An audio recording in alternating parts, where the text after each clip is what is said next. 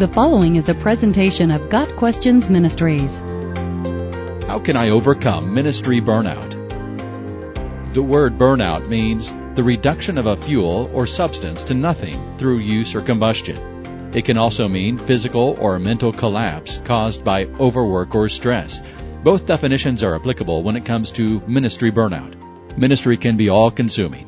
A true spiritual ministry does not exist for the benefit of the ones ministering. It is a call of God to continually give of oneself, to invest time, resources, and energy in work that often has only heavenly reward. Burnout can happen when we are reduced to nothing through use or overuse. The result of being reduced to nothing is physical or mental collapse. In order to avoid or recover from ministry burnout, we need to ask ourselves a few questions. One, do I know for certain that God has called me to this ministry? One of the foremost reasons for burnout is the lack of fit. Sometimes enthusiasm or need propels someone into a ministry for which he or she is unsuited, whether in response to an impassioned plea for help or a personal eagerness to be used. People often take on ministries that God has not gifted them to fulfill. Lack of fruit or a dwindling of enthusiasm can bring on great discouragement and even depression. Burnout victims may feel God is disappointed with them or that they have failed, when in reality, this particular ministry was not God's plan for them. Determining fit for a ministry is not dependent on talent alone.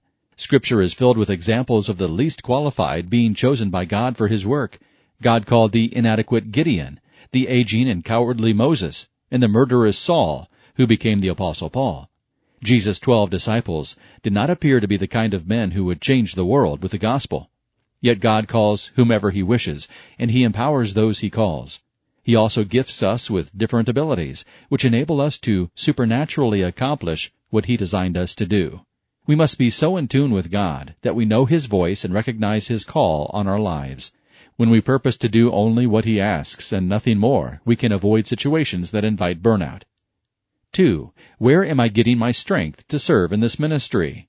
A real problem arises when we try to do God's work in our own strength. We often rush into a ministry because we see its potential and believe we possess the skills and abilities to do a good job. We assume God has called us to this because we are available and we can do it. We forget that God doesn't need our natural skills and abilities. He knows what He has designed each of us to do, and He wants to do it through us. Jesus modeled the perfect ministry attitude when He said, "The Son can do nothing by Himself. He can do only what He sees His Father doing, because whatever the Father does, the Son also does." John five, verses nineteen and thirty. Jesus was the Son of God, yet He did not attempt God's work in His human strength. He relied totally upon the Holy Spirit in everything He did. The apostles did the same. Many times in the book of Acts, before a mighty work was performed, Scripture records that they were filled with the Holy Spirit. See Acts four, verse eight. Christianity spread like wildfire throughout the known world in a very short time, due to the empowerment of the Holy Spirit. The same men who had deserted Jesus in fear now spoke boldly in the public square, traveled extensively sharing the good news, and were martyred for their boldness. When they waited for the Holy Spirit, they accomplished what they could never have done on their own. If the disciples could not begin God's work until they were filled with the Holy Spirit, neither should we. We must allow God to empty our hearts of selfish pride and fill them with the Holy Spirit before we ever attempt any work for God. D L Moody said, "Before we pray that God would fill us, I believe we ought first to pray that He empty us." Three, am I taking time to stay filled and balanced? Another reason for ministry burnout is lack of self-care. Those who minister are often selfless in their desire to serve. When needs are so great, resources so small, and fellow servants so few, those in ministry do not always put healthy boundaries on their time, energy, and efforts. They give and give without rest until there is nothing left of them. That may have been the case with Paul's co-worker Epaphroditus. See Philippians two, verses twenty-five and thirty. God established the idea of a Sabbath for our own good. Jesus said, "The Sabbath was made for man, not man for the Sabbath." Mark two, verse twenty-seven. A Sabbath is a dedicated time of rest and refreshment. We all need times of separation from our daily work, or even ministry can become an idol. Jesus was the most dedicated servant who ever lived, yet He never neglected His time alone with the Father. Many times, Scripture records that He rose early in the morning to meet with God, or that He went away on the mountain by Himself to pray. Ministry drains us spiritually, emotionally, and physically.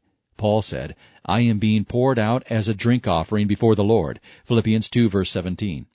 Anyone who has poured himself out in service to the Lord understands what Paul meant.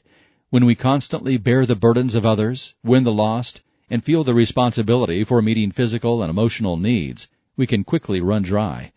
Variety helps fill us up. Spending time with family, enjoying hobbies, remaining accountable to trusted advisors, and indulging in spiritual retreats can keep our cups full.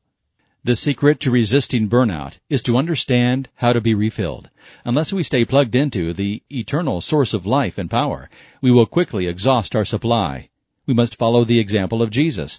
He also gave and gave until he was worn out, but he knew where to go to be filled back up. He spent time in prayer, fasting, consecration, and crying out to his Father, pouring his heart out and receiving answers. He spent time with close friends and also slipped away for solitude. In doing so, he had strength to complete the purpose for which he was sent. Even the Son of God never neglected prayer or God's Word.